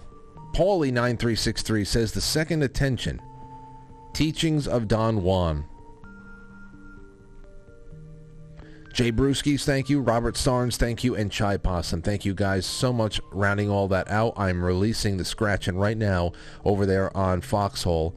It is, um, it's been a good night. Let's take a call or two. Uh, 412, you're on the air. Who's this? This is Margaret. Margaret. To your question about have you ever met another living soul out there? Yes. I have. Not. I, I don't do this on purpose. It freaks me out to do it on purpose, but I've done it my whole life. One one night, I was on my way to Chicago. I'm from Pennsylvania. I was on my way to Chicago, and I got lost. And I stopped at this little store, and a lady gave me talked to me and showed me all around her town and showed me how proud she was of this town and the street lights and this real distinctive clock. And she showed me all about, uh, about it, and I'm like, what? Like I'm thinking, well, this is great, but I, I'm trying to get to Chicago. And she uh, said, where are you from? And I said, the town in Pennsylvania. And she said, oh my goodness, my good friend so-and-so, who is my father-in-law, is from that town. I said, you're kidding me. That's my father-in-law. And she said, oh my God, tell I said hi. I love him. I love all the memories of this town in Pennsylvania. And um, from what I knew, all his relatives were in um, Delaware or Pennsylvania. So I, I didn't even know he had anybody in Chicago. So joking, the next day I said, hey, I met your aunt last night. And he's like, what are you talking about? I said, yeah, I met your aunt on my way to Chicago last night. And she told me to tell you hi. And he got real quiet. And he says, you know, I do have an aunt. She's just outside of Chicago, but she's in a coma. And I said, shut up. And he said, yeah, she's in a coma. And she's just, I said, well, I'll tell you what, give me her address. Because she toured me all around her town. And she showed me all these things she was proud of, and I would recognize it. Tell me her address so I can, you know, look at this. This is crazy. And he gave me the address that he gets Christmas cards from. And it was this business park with like where like, nothing like what I saw in the dream. So I wrote it off. So this aunt dies a week later. And in the obituary, it said that she was uh, real popular in this small town outside of Chicago, and that she was instrumental in getting these streetlights put in and this clock tower. And I'm like, shut up, shut up. Why? Because And she, she showed I- you because she showed you the clock tower and stuff. Yes, yes. So, but when Bill, when when my father-in-law gave me the address that he gets Christmas cards from, it was nothing like it. Turns out, where he got the Christmas cards from was when she was in the old folks' home in the coma. So it wasn't the town that she was instrumental in. It wasn't the town that she showed me all around. But in the obituary, when they sang her praises, they said how instrumental she was in this other town. I went on Google Earth in the other town, and it was this crazy town. She toured me all through, and she was instrumental in the thing. So I don't um, play with people who just lost someone because it's sacred, and I don't want to be like you, you, you, you, your mother, you know. I didn't hear you. No, no, no, no. I'm listening. Oh, there you are. Okay, so anyway, but in this case, I felt like if she worked this hard from a coma to make herself known and and to shout out to my father-in-law, then then I owe this to this family. So I um, sent a little thing. I'm so sorry. I know this is sacred time for you, and I'm not trying to be a weirdo, but this was my experience. And um, then my father-in-law said that, yeah, I do have this relative here. And they said, the son, I, I connected with the son, and he said, you know, the last lucid thing she said before she went into the coma was all about this little town in Pennsylvania, and she mentioned my father. They said he said that's the last lucid thing. So I firmly believe that even people, and I've and I work, I do um, visceral manipulation. I don't know if you're familiar with it, but um, Jean-Pierre Barral, but um, I work with people who have brain injuries and things like that, and I firmly believe that another thing came up in this conversation. This is the best show ever. That um, can you travel when you're sick and and not well? And like this lady clearly did. She was in a coma, but she she wasn't dead. Normally, I see people who are on the other side, but she wasn't. She wasn't dead yet, but yet she shouted out to my father-in-law and left a message so that her son and the other people would know that she was good. You know, even during this coma, she was good. She was, she was, she was that soul reality that this gentleman that you just had on was talking. I love this show. This Well, I- I'm- something I've done my me, my brother, and my father have this these kinds of experiences our whole life, but we live in the real world and we don't talk about them until we call into crazy shows. Oh yeah, no, yeah, no. Call in. This this is the show for that. There really is. Uh, I'm I'm so happy you got through tonight. Thank you for that. I know a lot of people are going to digest that one for another couple of hours. Thank you for the call. What's your name again? Let me. I want to add you in here. Margaret. Mar. I'm going to say Margaret. All right, Margaret. So there you go. Good. I have a little nickname in here for So you. Thank- anyway, um, thank you, yeah, Margaret. I've called in a couple times with weird ones. Anyway, thank you. This show, oh my goodness, yes, it's singing my song. Yeah, thank you. Have a great have a great evening. That was that was a real amazing contribution. Just a tremendous contribution. Um, I mean, what are you going to say? Oh, that didn't happen. All right. All right. Uh, this this kind of stuff makes me hopeful. Even more hopeful and in awe. It in no way challenges my faith. Um, this this is just this is wonderful. I love talking about this stuff, and it is in no way, shape, or form upsetting or off-putting. Uh, five six one. Who's this? This is JR down in Delray Beach, Florida. How you doing, Frank? I'm doing I'm doing well, Jr. Jr. I've got I, I only have four minutes left, so I'd love to give you a, uh, about a minute of that in case we have another caller or two. So go right ahead. Okay, well, I want to talk about your subject. Okay. The people that habit these human bodies. I'm going to try to call back another night if you want No, to you know, some t- about t- it. That guy was interesting. Take a couple of. T- I mean, uh, now we got three minutes left. Take the last two minutes out of the last three. Go ahead. Well, it's that old saying you uh, see on the T-shirts sometime, like uh, they say, "Are you a human having a spiritual experience, or are you a spiritual entity having a human experience?" Yeah. How you look at things sometimes. It, well, tonight I would say is one of those those ways that uh, you, it's the latter. You know, even our last caller talking about uh, just having that image because I've had family members very, very close to me um, and, and and their lives in a coma, and and being by their their bedside and and seeing them in this you know static state and you know you, your heart breaks and you remember the good times but to think that on the other side of this coin their soul is is is quite possibly as as jubilant and as mobile and as vibrant as ever and that we are just really only seeing a fraction of what creation really means you know we think of creation we think of the mountains and the streams and the oceans and and weather and the and, you know the stars in the sky and all that stuff but it, it's that just may be one very, very thin sliver, sliver of the whole thing. Exactly.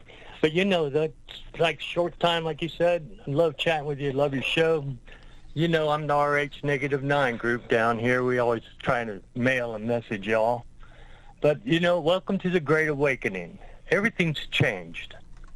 So think different. Everything you've been taught and told has been a lie.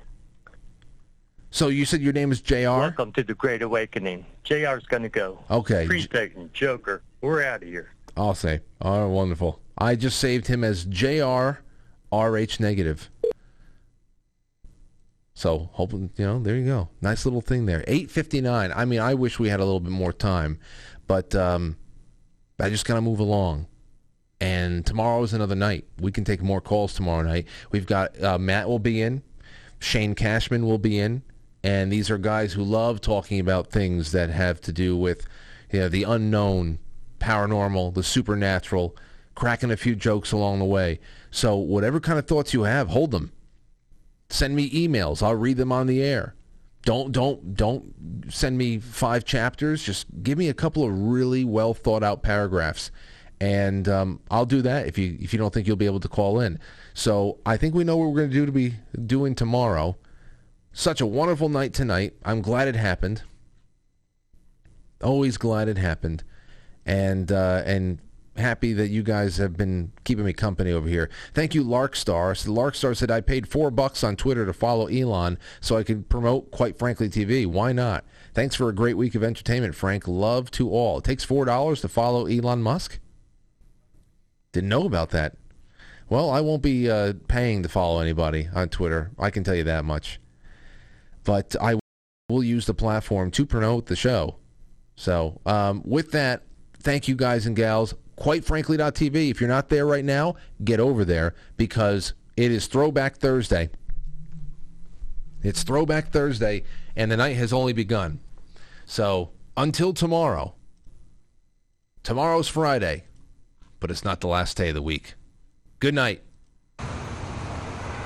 I'll catch you on the flip side.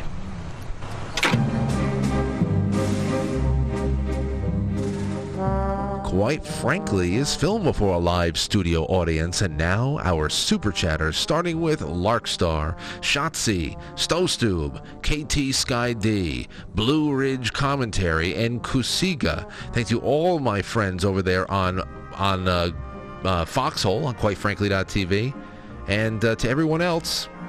Tomorrow is another day. Please become a sponsor of the show. You can find all those links in the description below or on the Sponsor Us tab on QuiteFrankly.tv when you're watching tonight's programming. Get on over and have a wonderful evening.